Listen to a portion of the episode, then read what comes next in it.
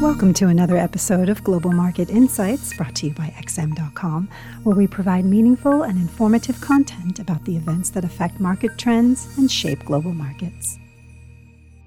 This is the Daily Market Comment podcast by Raf Boyadjian for Wednesday, July 20th. I'm Christina Marujos, and thank you for joining us at XM.com. The market mood improved dramatically overnight after Wall Street notched up its best daily gains in almost four weeks. After the recent avalanche of dreadful headlines, things appear to be looking up somewhat, leading some investors to speculate whether the worst is over, potentially signaling that equities are bottoming. The quarter two earnings season has added some much needed optimism to stock traders starved of good news. Although all the major US firms are reporting a drop in quarterly earnings, many are beating revenue expectations, and their guidance hasn't been as terrible as anticipated. Halliburton and Hasbro have been some of the winners on Tuesday on the back of their earnings speech, while IBM and Johnson & Johnson were one of the few losers. Tech stocks led the advances, and the rally could continue today as Netflix shares soared more than 5% in after hours trading after the streaming giant reported a smaller than expected loss in subscribers in quarter two. Tesla will be the next tech favorite to announce its earnings after today's market close. US stock futures were trading cautiously higher, easing from yesterday's strong bounce. The S&P 500 closed up 2.8%, the Nasdaq Composite jumped by 3 3.1%, while the Dow Jones put on 2.4%.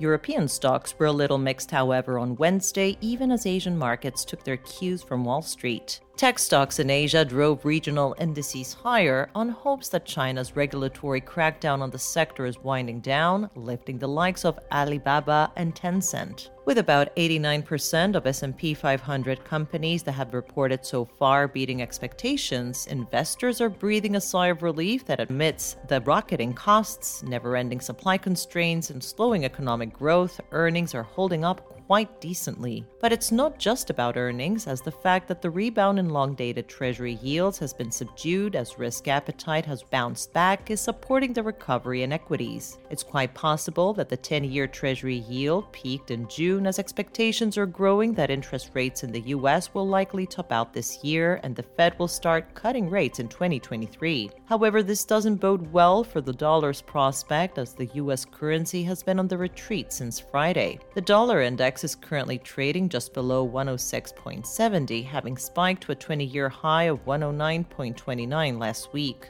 One of the main beneficiaries of the dollar's pullback has been the euro. The single currency has rebounded quite impressively from just below parity almost a week ago to establish a foothold above $102 investors have been dashing to ramp up their bets of a 50 basis point rate hike by the European Central Bank on Thursday after sources hinted that this option was on the table. Another positive development for the euro is the reports that Russia's Gazprom looks set to reopen the Nord Stream pipeline, allowing for the resumption of natural gas flows to Europe when scheduled maintenance is completed on Thursday. Nevertheless, volumes are likely to be cut again, leaving Germany still scrambling to find alternative energy sources. Ahead of the ECB decision and the completion of the repair of the gas pipeline, investors will also be on the lookout for the political happenings in Italy amid fears that Prime Minister Mario Draghi could resign, potentially sparking a snap election. Draghi is due to address Parliament later today.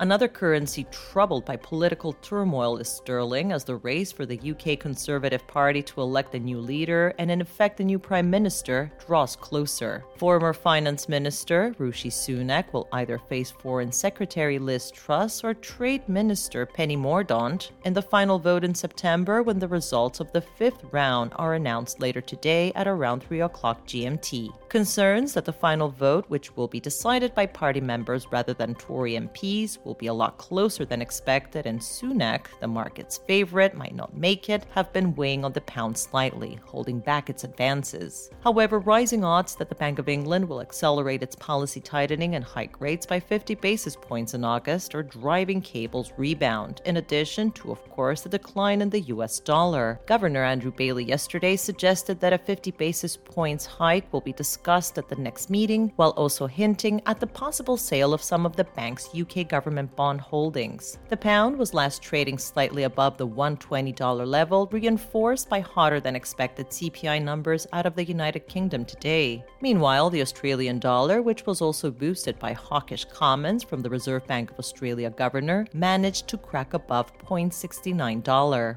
This was the Daily Market Comment podcast. Thank you for listening at xm.com. Thank you for listening to another episode of Global Market Insights brought to you by XM.com. For more in depth technical and fundamental analysis, be sure to visit www.xm.com forward slash research.